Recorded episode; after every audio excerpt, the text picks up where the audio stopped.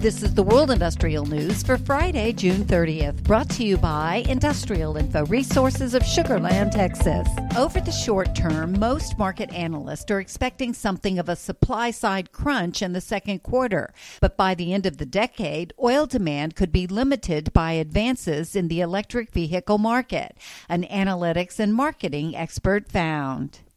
Intersect Power said Tuesday it had secured an up to $800 million revolving line of credit, also known as a credit facility, to support and expand its renewables portfolio. Industrial Info is tracking $4 billion worth of projects from Intersect Power, all of which is attributed to solar and battery energy storage system projects.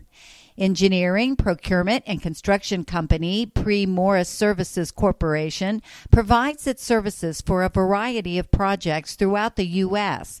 In recent years, the company has become well established in the solar power sector, particularly in its home state of Texas. Industrial Info is tracking $4.9 billion worth of projects involving Primoris. And Braskem has completed the expansion of the green ethylene unit at its Triunfo plant in Rio Grande do Sul state in southern Brazil.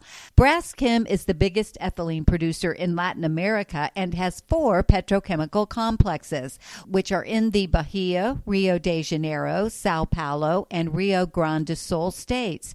These include seven processing units that have a combined capacity of about 8,300 million pounds per year of capacity. For details on these and other breaking news, read the full stories at www www.industrialinfo.com. I'm Peggy Tuck reporting for Industrial Info News.